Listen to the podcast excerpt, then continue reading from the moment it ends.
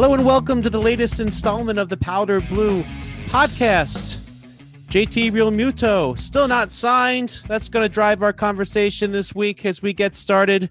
Frank Klose here, along with Jeff Mosher and Hunter Brody. Hunter Brody, that? how are you? How about that? I made an appearance. Isn't that crazy? Still got my so, coffee. Nothing has changed. So I, I assume now you're all moved into your house and everything is wonderful. The new homeowner. Oh, everything is wonderful except for the fact that we got a nice basement leak from the whole storm that happened on last Friday. So here I am with the shop vac running the lows, you know, the, the homeowner stuff. How's your week been, Jeff? Better than Hunter's, apparently. the yeah, stuff finally... that Hunter's going through now, I've been through already, uh, being a homeowner for over a decade. Yeah, so uh, I feel I his made, pain. I made my coffee this morning. I go to get it.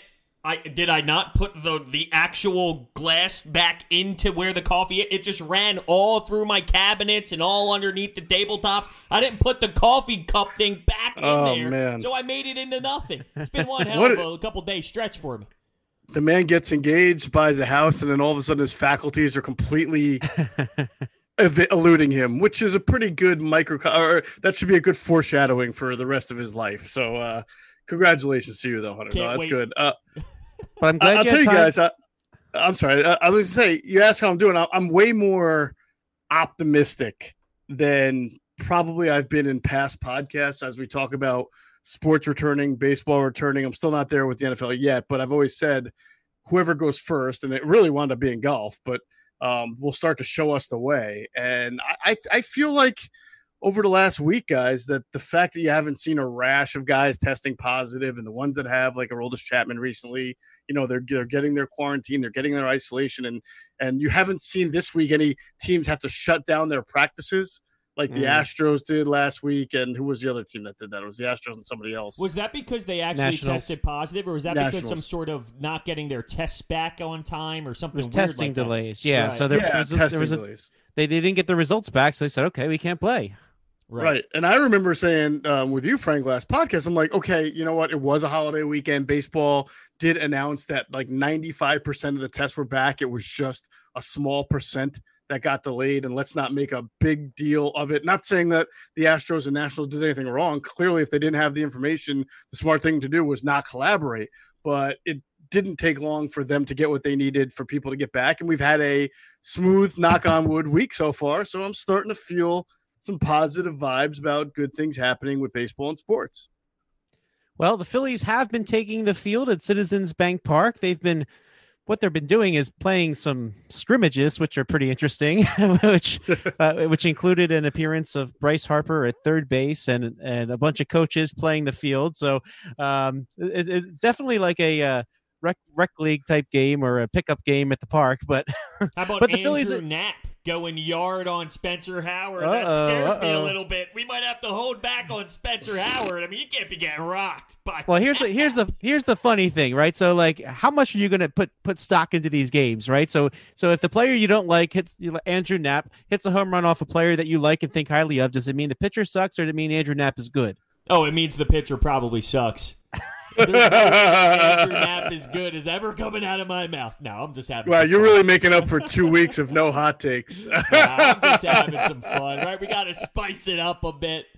yeah, no, I know it's a good question though. I mean, how much? Like already when we when we when we look at real spring training, the stuff that happens in March and April, there's only so much you put into it, right? But now, what do you put into summer training? In my opinion, these guys are just trying to get in shape, get their rhythm down, get their timing down. Unless you really start to see, like, let's say Spencer Howard, you know, all of a sudden every other night, time he's pitching, he's giving up, you know, meatballs to, uh, you know, backup catchers and backup infielders and outfielders. Then we'll get get concerned. But right now, I just think the whole point is get yourself in shape, get yourself ready the best that you can. And unfortunately, because you really can't afford a slow start, I do think week one, two of this actual series will uh, season will be more of a guys getting really into into game readiness. Well, let me ask you this because Nick Pivetta had a slow start, and he's someone who has done this for so many years now. Are we allowed to put stock in him having a bad outing because we've kind of seen it already so many times? That's a great question. That's a great question. I, you know, I, I think for a lot of these these players, you got to go by past performance too, right? I mean, like, is, is the person on the up and up, or is he sort of? I mean, he, he can't prove himself in something like this, right? I mean, there's no game action whatsoever. So I guess you got to go back to March, look at the tape, and uh, let's face it, you got to use Nick Pivetta this year. I mean, you have to use Vince Velasquez. You have to use what you have. I mean, that's that's that's going to be the reality of of the 2020 season, right? So, right. Um, so he's gonna he's gonna write his ticket for the future probably once the season starts. But the question is, what what does Joe Girardi use as his measuring stick to determine when when it gets real. You know, a week before the season starts. All right. Well, I know Nola's going to be number one. I know my um, number two is going to be Zack Wheeler, assuming he's still with the team, and I know that Jake Arrieta is my number three. But what is if I'm Joe Girardi? What am I using to determine who's going to be my four or five? Is it going to be quote unquote performance in these summer training camps, or is it going to be, as you just alluded to, Frank, past history? Is it going to be a combination of both, or is Joe just going to say, I don't really have strength here as far as proven commodities between Pivetta, Eflin, Spence, uh, yeah, Howard, all these guys, and I'm going to rotate them anyway, so it really doesn't matter. I'm just going to probably go with a little bit of experience right now over youth. I don't know. I, I think Eflin is definitely in. So the, yeah. I think the, the question will be when's when's Wheeler going to have his baby and and when does he come back? I mean that's gonna that's gonna play a lot into this. You're probably going to need Velasquez and Pivetta at least for a while. Uh, you know Wheeler was expressing some doubt about playing the season, but you know things things are settling in okay. Hopefully, you know all the players that had COVID coming into camp they seem to be recovering. Uh, we got most of them are, are back. Most of them you know, of course, Adam Haseley's lost test that turned out to be nothing. uh, you know, they're back, and so maybe, maybe, maybe if things are going well, he feels better things about things and is able to come back. So, um, what about Neris? Is he back with the back. team? Yep, no, he's back. He is, right? Okay, that's right. Yeah, I mean the the, yeah. the only the only se- seeming lingering effect from any of that was Scott Kingery saying he's still a little short of breath at times. So, um, so we'll have to see what what that that does for the team, but but yeah, but really, it, it's it's kind of settling in, and and between now and then, you don't know what's going to happen. So, I, I, think for a lot of teams, it'll just be all right. Here are here are thirty players. We're going to have sixteen pitchers, and and try to try to piece this together. Yeah, the fact that Nick Pivetta and Vince Velasquez were thrown into the starting rotation conversation we just had, oh, it's so annoying. It's unbelievable how much that annoys me. That we're having the same conversation. I swear to you we have had this Nick Pivetta, Vince Velasquez conversation for the last, what, three years? I am just yeah. so over it. It hurts. How, how does Eflin get like the free pass here as he doesn't get lumped into well, I think the other other think, band of underperformers or, or inconsistent performers? Because I think his, I think, I mean, I would say he's just a little bit over them, just a tad, don't you think? Yeah, he showed. Yes, he showed but I think that that validates my point. If you're only a tad better than them, you're really in that group. I mean, I know we're talking about a fourth or a fifth guy here, so of course you're not getting, you know, Dwight Gooden in his prime. I understand that. I just feel like, I feel like he's such a given, and the other two are just immediately kind of cast off as, oh gosh, but there's certainly nothing given about Zach Eflin. No, that's fair, but I think if you look at the the top of all of these guys, I would hope to say that it's Nick Pivetta probably has the highest ceiling, but with Zach Eflin, he's more consistent with his ceiling to the point where he's throwing complete games in 2019. That never happened. So when he is efficient, fair. it's definitely working. And you saw when he stopped listening to Chris Young, he went back to his old self, and it was really good. So let's see what he can do with Price as the coach and see if that kind of gives him an extra boost. But I think that his ceiling is more consistent, and when he does play at that top level that he can play at, you, you just see that more than what you see out of the other guys. And Price, Price, Price is a very reputable pitching coach, so. He, for years, highly respected. So, uh, so hopefully he'll be able to make sure we know what Zach Eflin is for sure. Uh, but I, I, I, think Eflin showed enough promise the, down the stretch, as you just said. So, so especially when the others were way more inconsistent, clearly he's got to be your number four. But but uh, again, this this this is like uh, you you shake them all up in a bag and just pull out random numbers at this point, you know. So like uh, I think that's how it's going to be with the pitching for a while, especially if you're out you're you're down Wheeler. Uh, Ranger Suarez, I really liked him in spring training, but Ranger Suarez is still not really active in camp as far as I know. I haven't heard an update on him. Now he may or may not be on the COVID list because they're not allowed to tell us. And he, but he's just all we know is he's not there and he's on the IL. so Don't you think that's a little wonky? Like, what I- if I don't- Bryce Harper doesn't play for two weeks in right field, and instead it's Nick Williams, but nobody knows why? well, I think what- I think the idea is you'll just kind of figure it out. I think that hey, actually Matt Klentak said to us just just that. He said, "Well, I can't tell you, but I think you're just going to kind of figure some of these out along the way when they're just not there and they're not." You know, that's the funny thing. They put them on the IL, but without an explanation. Normally, it's like right right groin strain. Well, this just on the on the IL, silence. So it's like, all right, I have to assume he has COVID and and uh, go from there. But but they are being super careful. Hopefully Suarez is uh in a good good place. I mean, last year he was he was pretty solid, pretty solid. Uh, you know, um, his first 37 appearances last year, six and one with a 3.14 ERA. Uh, that was as a reliever. So, but you know, he, he showed some some promise in camp Did as he a start starter. at and- all last year? I know the year before he started a couple games, right? yeah, he, he I, wasn't he a spot starter? Yeah, so he was games? he was somebody that was one of those guys that was kind of a stretch to put them in the major leagues, but the Phillies had no choice. You know, I mean, it wasn't. Right. It, you know, he was kind of thrown in there at, at a bad time, which wasn't really fair. So no, he didn't start last year, but um, but he does have three major league starts along those lines. So, but but he but he, he looked really really good as a reliever. I, will- I will say during some of the darkest days of the 2019 season, he was the one guy that stepped up in that bullpen. I say darkest days, right? Because there was a while you didn't know what you were Oh going to my get out of anybody, right? I mean, it was like Hector Neris and then a bunch of guys. I don't know. John Middleton told us that like in September, the Phillies bullpen was one of the greatest ones in Major League Baseball, and we should all be thinking about that instead of some of the trials and tribulations that the team went through. Yeah, uh, they were so great that they cut Mike Morin. They didn't bring back uh, Right. Um, Jared Hughes. They didn't bring back who was the other one? Uh, Blake Parker was Yep, only Blake a minor Parker. league Yep. invitee. Like those three, those three guys they picked up really was the Phillies bullpen down the Well, stretch. That actually, but Yeah, I was just gonna say it's interesting you bring up John Middleton because you know a lot of people dislike Matt Klentak in this area, and I don't like Matt Klentak that much, but it just seems like all these moves that he's either making or not making, it really is John Middleton. No, I mean the fact that JT Realmuto isn't signed isn't Matt Klentak not figuring it out. It's John Middleton trying to figure this thing out. So I always laugh at this whole narrative that Matt Klentak is this horrible GM. Now I do lean towards not liking him, but with all these moves that they are mad at him for, doesn't that seem like it's more John Middleton than Klentak? Klentak's just the middleman at this point. well, this most people generally believe that the Phillies tried to stay under the luxury tax this year. So, uh, so I guess that kind of comes from from the top.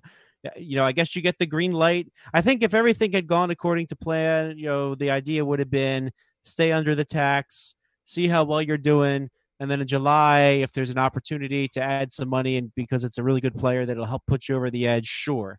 But obviously, that strategy is sort of out of it at the moment. It'd be very interesting too to see like how how I, I think the rule is that you still go over the luxury tax based on the salaries you agreed to. So I think this is going to be a really tricky year. So um you Wouldn't know, you say though that that Frank that Klentak does have an involvement as far as you know John John knows baseball, but he hires people like MacPhail and Klentak to not just put together a team, but to analyze the trends, to analyze the salaries, and to make what's realistic versus what's not realistic crystal clear to an owner who's maybe not as familiar with that. So I think what Matt has to do, and maybe what what's the disconnect here is, you know, projection, the the market, what a catcher should make, what a catcher will make, and it's easy for Middleton to just say blank check, whatever. But I don't think he wants to do that for everybody. He's probably more willing to do that for a superstar like Bryce Harper than someone who is the best catcher in baseball. Which no matter as great as that is, it does not make you a superstar. Um, he's a great player. He's not a superstar, and I'm not trying to take anything away from him. I'm talking about more from a marketing, like household name standpoint. A million people, everybody in baseball knows who who Bryce Harper is. Does everybody know who JT Realmuto is and what he's great at? I don't know. I don't. I I would say no. And so that's where I think Middleton looks to Klentak to tell me what is the market, what is the point that I should pay, and even if I'm willing to overpay because he's our guy and we traded for him, what is that overpayment compared to what he's asking for? So I don't think that I- understand that Middleton does eventually have the yes or no and will make that decision, but I don't think it makes Klentak completely a middle a useless puppet in this operation. I think his job is to deliver to Middleton all the information for them to be able to make that decision. No, Let me very ask you- fair. Very fair.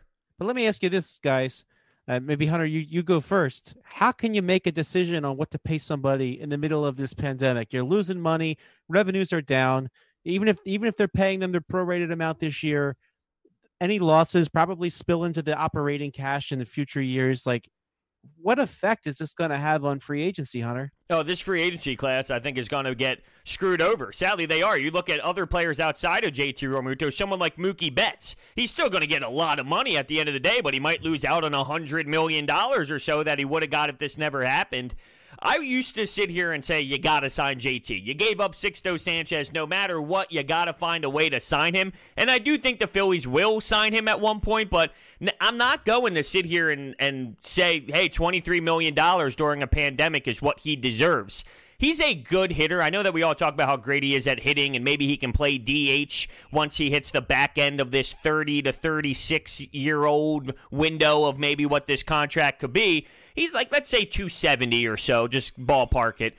I think we look at him as this great hitter, but you got to value he's a great hitter for his position. Like to get 270 hitting out of the catcher spot is awesome.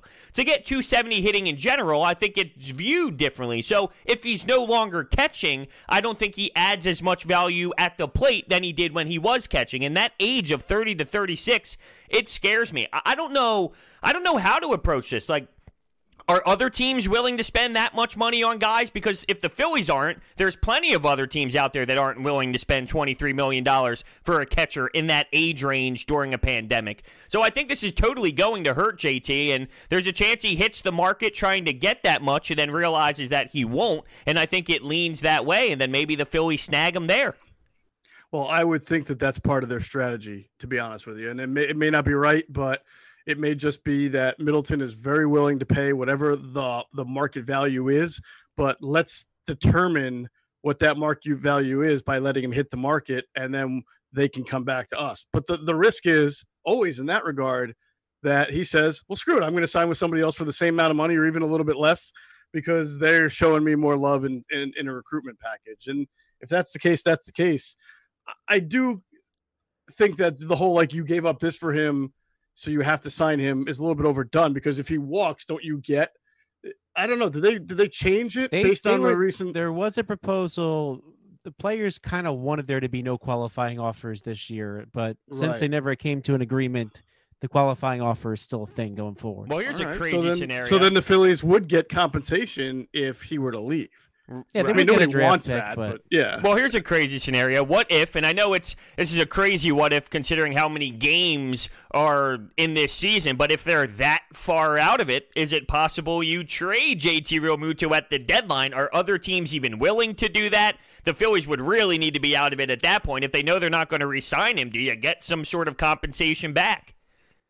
I think that's a very good question you ask, and and actually, uh, I, someone did write about that on SportsTalkPhilly.com. Uh, Matt Sasporsky, uh, you know, he actually brought the idea like, do you try to get some of that capital back? I mean, let's face it this this season is going to be well, I don't need to say it. It's like anything else, but a month in, you have a trade deadline, and at that trade deadline, what if the Phillies, let's say Zack Wheeler is is taking his uh, time with his child, he misses out some starts um, Nick Pivetta was a disaster. They're starting Enyel De Los Santos games, and and the and the Phillies get to the point where they say, "All right, well, look, we're we're, we're five games out with a month to play. This is just not going to happen for us." So, do you try to be proactive? I think one of the things that that has failed the Phillies in the in the past is that they they've been attached to players and they don't want to be proactive. And um, you know, one example that w- that was given in this piece I'm referencing was, you know, think back to a role Aroldis Chapman. The Yankees had him they traded him for Gleyber got, Torres. Got Gleyber Torres. and what did and they do in the offseason? They signed they signed him right back. Now, you might could, see could that, that happen? Mookie Betts. Yeah, that, that could happen with Mookie Betts. You know that, that that's a real possibility. You know when you when you have talent like this, you know, and and and you have the money, like like like how do you bring in an influx of young talent? I mean, the Yankees are so happy they made that trade. Wouldn't you say? Oh, I would think so. I mean, and, and honestly, it's funny because I think the Cubs are probably pretty happy about it too because they won the World Series that year and they right. broke so that they, long they, drought. They can't argue it either. So, but but in retrospect, it was a it was an unbelievable hoodwinking by the the Yankee. And not a hoodwinking, but I mean they're playing chess while everybody else is playing checkers in that regard. uh, and it was a smart deal. And I, I have always wondered if teams would look to copycat that type of approach, but not everybody can just get a guy back like that, like the Yankees can. I mean, yes, you can put out the money, but when you're the Phillies, you're always battling against those teams like the Yankees, the Red Sox, Angels, whoever, and some teams with a little bit more esteem that you might lose that guy. So I, I think I think the other way to look at this too is if you trade him, do you need to necessarily replace JT Realmuto with JT Realmuto? Do does then maybe you say, all right, well, I traded him. Uh, should I go get in the conversation for Mookie Betts? Well, yeah, that's that's a good point. I wasn't even thinking for someone like Mookie Betts, but I was just thinking in terms of a catcher. Like you can't live with Andrew Knapp as your starting catcher for all of these games moving forward. So I'd be okay if JT walks if they find something that can at least be decent at that position and then upgrade elsewhere. Yeah, and it's interesting. I was thinking to myself if the if the value for Mookie Betts drops $100 million because of this COVID 19, is it possible the Phillies are now in play for someone like that who realistically you would have never been if this never all happened? But I do think, in the terms of the catcher position, you got to find some sort of backup plan outside of Andrew Knapp if you do move forward without JT. And Mike Zunino is a free agent. I mean, he's a nice catcher. I mean, like you, you could get somebody like that. I mean, he, well, he's not he's not a superstar, but you know uh, he plays for the Rays, so you might not know much about him. But but he's a pretty nice player. He played in Seattle, plays in play, played last year in in uh, in uh, Tampa Bay. So you know you could get somebody like him, and then maybe try to move Deivy Grullon uh, ahead a little bit. I just wonder though, uh, like how many games would the Phillies have to be out for them to want to trade JT? Because in a in a format like this, you mentioned five games out. I know you were just speaking hypothetically, but when you're playing division teams in 60% of your games, you know, a five game deficit can be erased fairly quickly. And you saw what the Nationals did last year.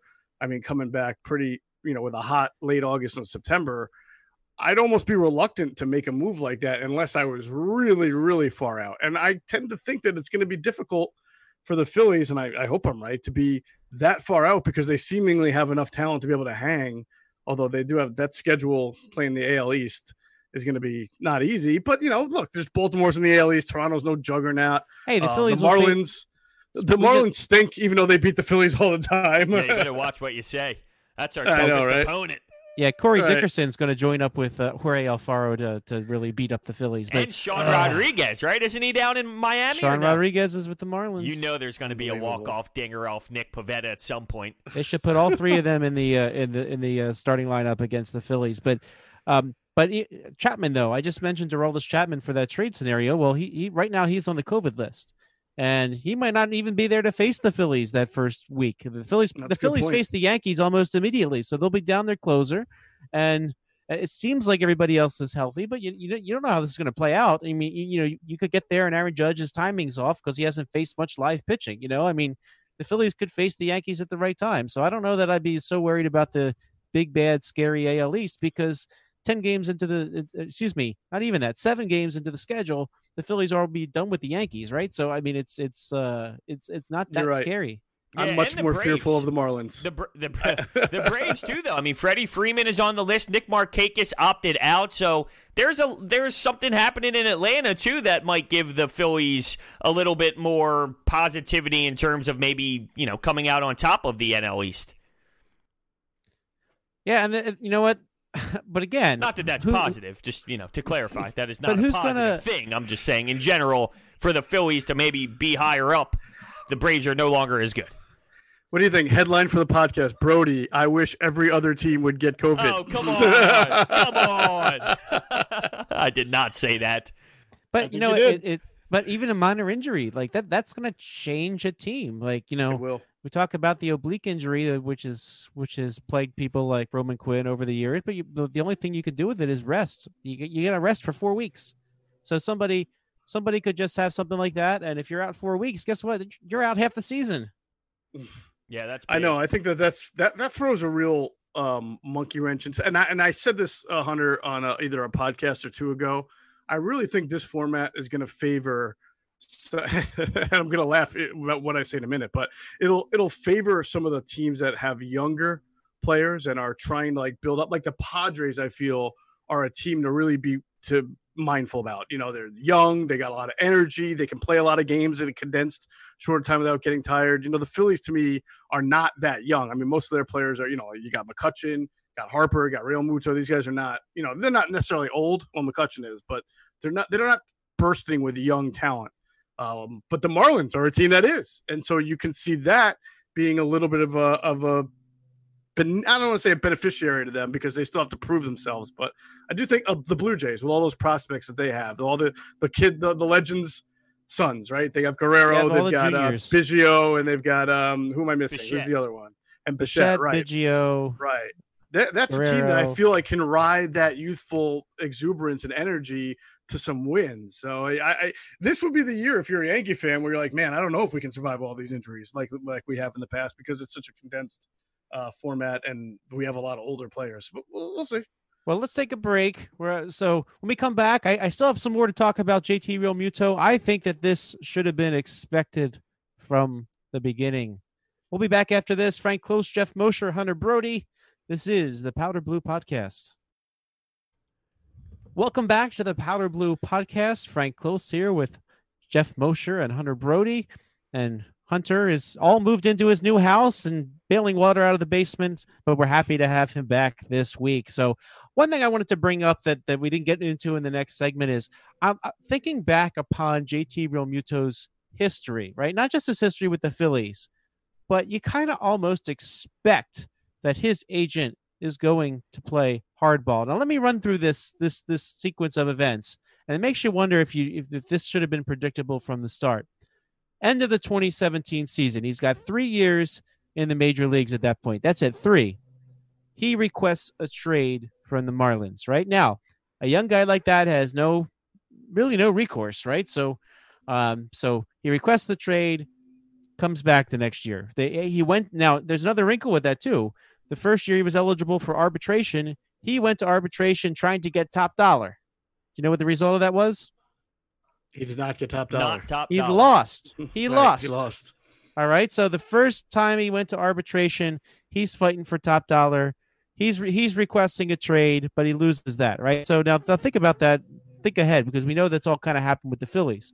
The Mhm. following year, he ends up doing the same thing, except this time his agent is very vocal about it. And you know, the, his agent Jeff Berry, he says this at the beginning of the offseason. He says JT has informed the Marlins ownership He's informed their front office he's not going to sign an extension in Miami. It makes sense when you have one of the more valuable trade assets in baseball to move him. Period. So he's going on his agents going on the media throughout the media. He's on MLB Network Radio saying, "Hey, he's trade this guy right now," and saying things like, "Well, I think we'll be definitely wearing a different uniform by the start of spring training." And guess what? The week before spring training last year, that's when the trade happened, right? It's like he he chipped away at them, bothered them, pushed, pushed, pushed, and then the Marlins said, "All right, fine." The, the week before spring training, there he went, Mhm. right? So this is an agent playing hardball every step of the way, and of course, he went to arbitration to try to get a record amount of money. JT Realmuto still gets a record amount of money in an arbitration case for a catcher. Shouldn't we have known that his agent is going to hold out for every last dollar? Absolutely.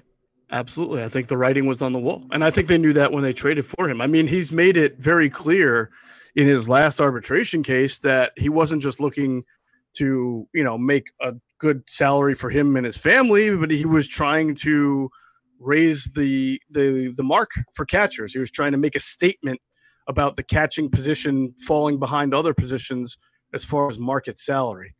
Um, you're actually, you know, not to take everything to a different sport, but in the NFL, you're seeing that with tight ends and George Kittle with the 49ers. He wants to be paid like a weapon, not like a good tight end. And Hey, so for years, kickers were the cheapest thing in the whole world, right? there you go. Right. So, uh, look, he's got every right to do it. Uh, you know, I support players who want to use uh, their leverage and their power to to get the most for them. Doesn't mean that you're going to get it. You know, he lost that arbitration case, so we'll see. Yeah, I was thinking, like, what do you think is a fair number for him during this time? Like, if 23 was the number that we heard that was being reported for maybe six years, is it fair to say more like 17 is in play? Like, what do you think he would get in a market like this? See, here, here's the thing. I, I think that I know you mentioned Mookie Betts taking a hit a while ago. I tend to think that the star players are going, you know, the teams, the teams that have money will be willing to give big money to the star players because I feel like that they can look down the road and say this is a long-term commitment. Over time, we'll be fine. But what it does is it takes out the the lesser teams, right? I mean, the Pittsburgh Pirates aren't going to get involved in this. I mean, they wouldn't get involved in anybody. The Baltimore Orioles aren't going to get involved. Like the, the, the lower revenue teams won't be able to even talk at all. But it's probably going to happen for Betts and for Realmuto. You might have the Dodgers, the Angels, the, the the Yankees, the Red Sox, Phillies, just saying, all right, well, we're gonna we're gonna bring in the best talent that we can because we have the money and we can do it. Well, let me ask you And- this. Do you think that the whole negotiations process is going to affect the way that owners are willing to pay the players? You know that there's probably going to be a work stoppage in a couple years, right? Like that's going to happen. So, do you think that these owners are kind of coming together going, "Look, let's not spend that big money on these players because they're still behind closed doors. They're going head to head with each other and we all know that. They despise each other." I think that I think they'll do it for the star. Like I, I think the middle reliever isn't going to make eight million dollars like Tommy Hunter got, right? Like Pat Neshek got. You know that they they were kind of inflated.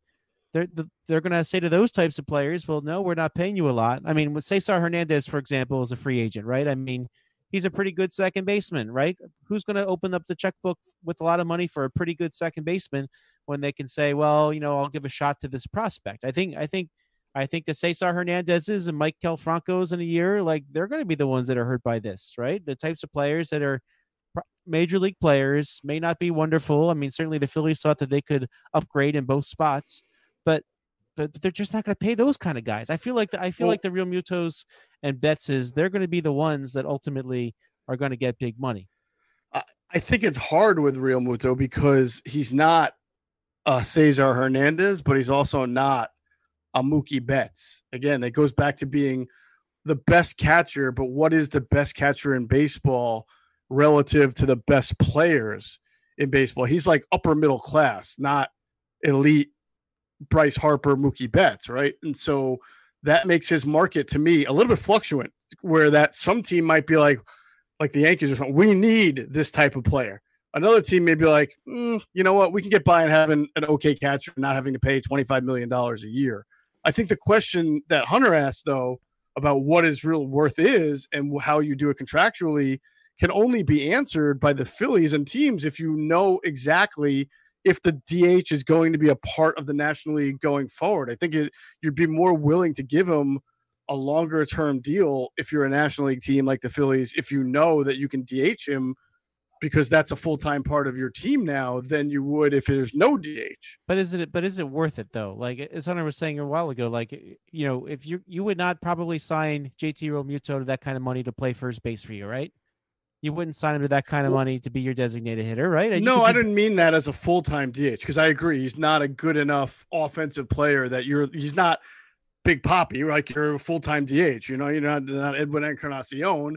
But if you felt like he could in maybe two or three years start to split between catcher and DH, and that he wasn't really a full time DH until the last year or two of his deal.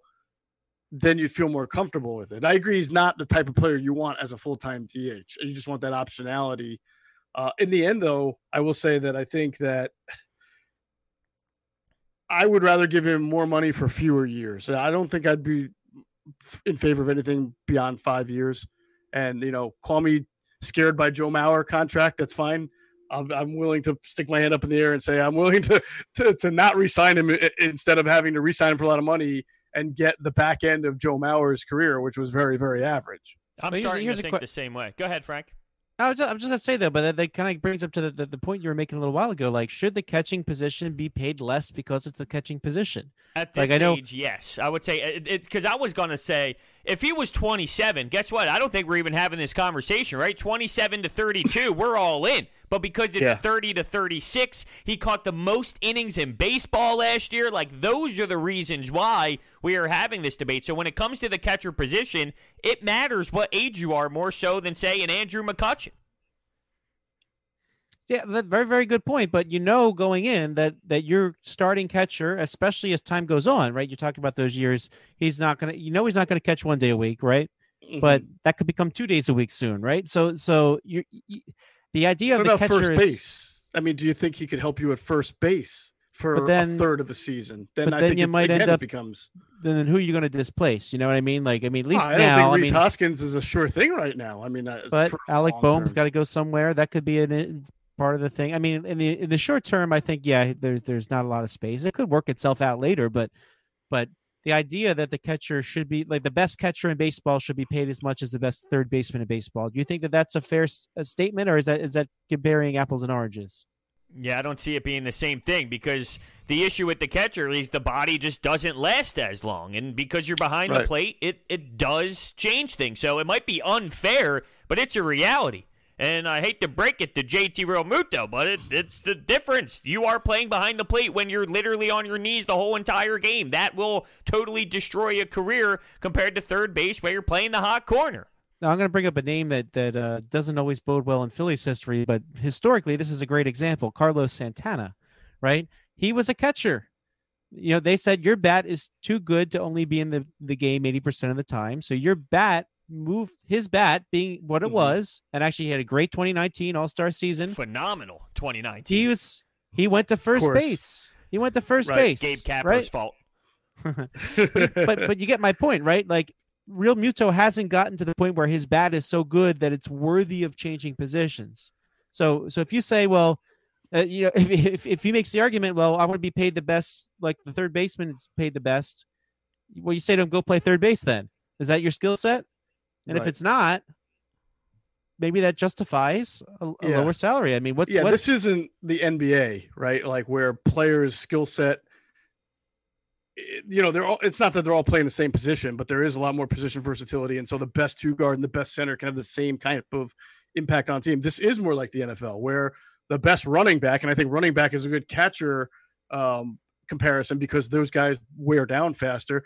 The best running back is just not making the same as the best quarterback because the quarterback's the most important player, and you know, in a, in a baseball team, your third baseman, your your out, your superstar hitter, those who play in the outfield, those are the guys who are your your ace pitcher, deservedly m- worth more money than the ancillary players. It's just the way it is. So uh, let's say let's let's compare him to somebody like I don't know Kris Bryant, right? Like he you know he of course had his grievance. He was trying to become a free agent a little bit sooner, but but when he has free agency, like what he's probably offensively. You might say he's kind of the type that might be Realmuto-ish. I, I don't know. Is, well, that's is a that good. that's a good person to bring up because you talk about how you know teams might be willing to pay these superstars like Mookie Betts. Kris Bryant might be in the same situation as JT Realmuto, where he's in that awkward spot. Like he's not a superstar, but he's in the upper class. Would he? I think normally in a normal world he would get overpaid and the team would love to have him. But in this scenario, he might be stuck in that awkward spot where teams might be unwilling to pay a lot of money for him. Would you guys agree? Yeah, I, I'm thinking like I mean, there's no true comp for Realmuto given his situation. I mean, it, Uh, I, he's a name that kind of comes to mind. Yeah, I mean, it's. A, I mean, Kris Bryant does play third base, and so that automatically increases the value. I mean, he had a, a 39 home run season in a, in his second year, even though he hasn't hit that since. I mean, he had 31 last year. I think. I think his his the fact that he's a little bit better of an offensive player and a third baseman gives him a little bit more credence to hit it hit it bigger on free in free agency than a guy. And again, in a position where he's probably not going to wear down as much as a guy who's playing catcher who's So- so- not going to hit 39 home runs. So if you if you then had to reallocate the money you would have spent on, let's say let's say they don't get it done, and Realmuto is going to go somewhere else. If you had to reallocate that money, so you, you basically then would have the money in your pocket that you could pay a nice player, right? Mm-hmm. Like uh, who? Uh, we of course Mookie Betts is going to be the cream of the crop next year, but there are some good names that are going to be free agents. George Springer is an example, uh, although a lot of people don't like him because Hey, of all he's the on my stuff. team, and there's no trash can bang, and then we're good. but uh, you know, Trevor Bauer, if they want to invest in a starting pitcher, I mean, Jake Arrieta's money's coming off the books too. I mean, they could be in on a couple of these guys, right? So, um, you know, nobody's nobody's uh, the superstar level that that Would Trevor uh, Bauer move Betts the is, needle but- for you?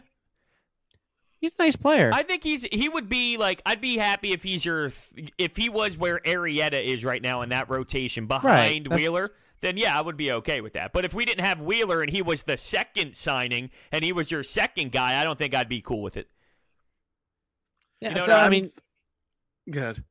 I was just gonna say, I mean, there, there there are some names though that you could you know say, all right, well, if we, if we didn't get Realmuto, we can invest in another name. I, I mean, if talking about that, that of course nullifies the whole draft pick idea, right? Because you're you're just giving it up right after you get one. Exactly. But but but yeah, I guess that that's part of the, the the discussion here is who could you sign after that? That would be a nice addition, and and where's the Well, room is for Nola- like that? is Nola under contract for many more years? I forget. Yeah, Nola, Nola's set. They just assigned him to an extension last year, so Okay. Um, so yeah, so that they have they have good control of Aaron Nola for years. right. Um, you know, he signed a four year extension before last season. So um, some people actually thought it was not a lot of money because there's an option for a fifth year and it's only for 56.75 million. Um, but yeah, they he- they're set with him. So um, Smart signing. yeah, it was very very good signing. You know, they that uh Might he's be gonna be cheap. best move. yeah, actually that'd be our uh, or maybe maybe trading for Realmuto is his best move when this is all said and done, huh? Yeah, hey, it's just so interesting to think about. And then it would be crazy. You know how Philadelphia this would be. JT Realmuto does leave. The Phillies don't get anything in return at a trade or anything. He just leaves with free agency. And then Sixto Sanchez becomes Justin Verlander or becomes Clayton Kershaw or this big name star. That would really be Philadelphia Phillies. I can only imagine the outrage. Yeah, that would keep the uh, sports radio uh, going for a few weeks there. I could see that. Get the Yeah. calls calls this, this- piped this in. is a. I remember years ago, stupid Nate Schierholtz. People were mad they didn't resign him because he had a good stretch for for like a month when he.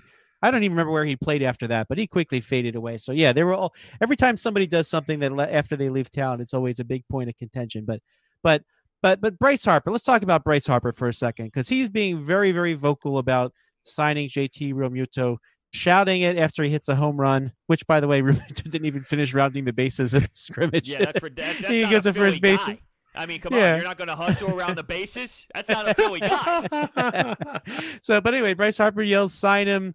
He had posted on Instagram a pizza where there's it says "Sign JT" on the, the pizza. Uh, so Harper's being very, very vocal. Do you, do you, what do you think about that? And, and and will that even make a difference in this situation? I think Harp knows how to play to an audience, a Philadelphia audience. I think he does a very good job of that. And um, I think times are changing. When I was uh, coming up as a beat writer in sports, uh, you know, maybe 10 or 15 years ago, it was considered very taboo for an athlete to comment on a fellow athlete's contract, especially on his own team. But that's usually because guys were using other guys to complain to management, hey, he gets paid this. Why don't I get paid that? It was usually because there was uh, acrimony. This is a different situation where you see a player supporting the signing of another player. But, and also in this era of social media and players getting more familiar with each other, it's become more acceptable. So I think it's a little bit cartoonish. Um, but I, I don't sit at home saying, "Oh, what a terrible thing Bryce Harper is doing."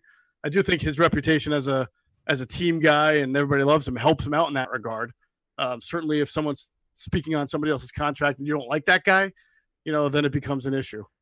Yeah, I I don't like it. And I love Bryce Harper, obviously. I think he does everything right, essentially. I just, I don't like this, though. I just feel like, you know, you let the managers, the GMs, and, and the owners, like, let them do what they're supposed to do. I get he's being a good teammate. He's showing the love for one of his guys, and it could really bring the locker room together in that aspect. So, you know, they look at Bryce like, damn, this guy really wants us here. He's got that, that love for us, which is awesome. But at the same time, if I'm upper management, I'm kind of thinking, like, dude, shut up. You know, like, let me do my job. We got you here. Like, we'll take care of this. We'll do what we need to do. Let us do our job. I just feel like with Bryce Harper, his job is to mm-hmm. play baseball. With Matt Uh, Klentak and John Middleton, their job is to sign players. I agree, and I'll add to this with you, Hunter. Even though I said it doesn't like agitate me, I think it does create a very difficult precedent for Bryce Harper now, who's going to be with this team for the next for what twelve more years. That every decent player or good player who deserves a contract is he going to vouch for them the same way he did for JT? And if he doesn't, is that going to come back on him in three years from now if the Phillies don't pay somebody who's a good player? Is uh, you know is, is are people going to go to Bryce Harper and go, why aren't you? What are you doing? You're not even saying anything about the guy, and you can't just say it's it's management now, but five years ago you were trying to be a big cheerleader for JT Realmuto. So I think it he doesn't realize it, but it's going to put a uh, target on his back down the road. Yep, remember, like he was all about Mike Trout. Yeah, yep. The Mike Trout. Like, what happens with with Rhys Hoskins down the road? Like, is he going to go to bat for Rhys Hoskins? What if Rhys Hoskins struggles, doesn't have what he once had when he first came into the league, and now right. Bryce is a little quiet? Now, what is the speculation around that? Mm-hmm. Yeah, you can't keep attaching yourself to players left and right. I mean, or somebody might feel slighted. You know, I mean, people have feelings, right? So it's it's very very interesting take that Harper has. But but didn't they sign him to be sort of the voice of the team for a long time? I mean, and it doesn't, as you said, Jeff, he's playing to the fans. But but what else can he do when he's here for that long? I mean, should he just be? Yeah, I don't know or... if management cares that much, Frank. I mean, they I think you know it is what it is to them, right? I think they would probably like the fact that Philly is embracing it. I think for Bryce, though, it's going to become problematic down the road, and he might regret doing it now if he f- experiences backlash because he's not doing the same for another player. So, what happens then if they don't sign JT? Let's say they are not successful with this then what? What's the what's what's what's the uh what's the recourse? I mean, it, make sure you allocate that money correctly. Yeah, I mean, what, what, I mean, publicly, he's gonna have to say something, right? Does is he now required to say something if Realmuto signs somewhere else? oh, you mean Bryce Harper? Yeah, he'll give you that yeah. player, the player speak answer where you know, I mean, it would be interesting even if he does it the right way and he says like, "Hey, I'm a little disappointed," but and then he kind of goes on from there. I think we still grab that headline that Bryce Harper's a little disappointed in John Middleton and Matt Klentak. That's how this all works. So you know, if he does make a statement, and he's going to have to be really picky and choosy with what he's actually saying, because the slightest thing, even if he says it in the right tone, you know it will get pulled out of context. Mm-hmm. Well, gentlemen, by the time we chat next week, there will be three scrimmages played. They're going to play Washington on Saturday. They're going to be at home against Baltimore Sunday, and then head up to New York and face the Yankees. Are these televised? Yankee Stadium. As of now, no, but who knows? I, I, think these are still kind of like new. yeah. So maybe we'll get so, some uh, reporting from the up top there, like at Citizens Bank Park that we're seeing right now from everyone, and we'll just kind of have to squint and maybe zoom in on the iPhone to see who's actually playing. I'll, I'll, I'll tell you what. Uh, just just one more thing before we close out. The, the, especially when there's no scrimmages. I mean, even when the scrimmages are playing, they're kind of silly because you, again, you have you know Andy Abad playing shortstop, you know, a coach, you know, uh, but you can't really see what's going on. Like if you're there to cover the game, you have to sit in the upper deck. Like they don't let you down below, and then you got to have the interviews via Zoom anyway. So it, it's it's an interesting situation. So I'm heading down shortly after this. Uh, I don't know what I'm going to do, but. Just take but, a lot of videos, Frank. Yeah, a lot yeah. of videos. The crack of the bat is going to sound smooth, I bet, in an empty ballpark, though. Yeah. Yeah. They can hear everything the players say from the press box. So, uh, you know, so sign JT, that, that, that was not just among the players. You know, Bryce Harper said that knowing that in the press box, everybody seated there would hear it. So, well, we'll have live action Phillies next time to talk about. Hopefully, we'll have a better idea as to what's going on. But opening day is next week. Can you believe that? Does that sound right? Opening day is next week? Nope. Can't wait. Well, as been, has been the case the last several weeks, a lot can change in a week. But when we come back next week, we will talk about it. This has been the Powder Blue Podcast. Frank Klose, Jeff Mosher, Hunter Brody. You have a wonderful week.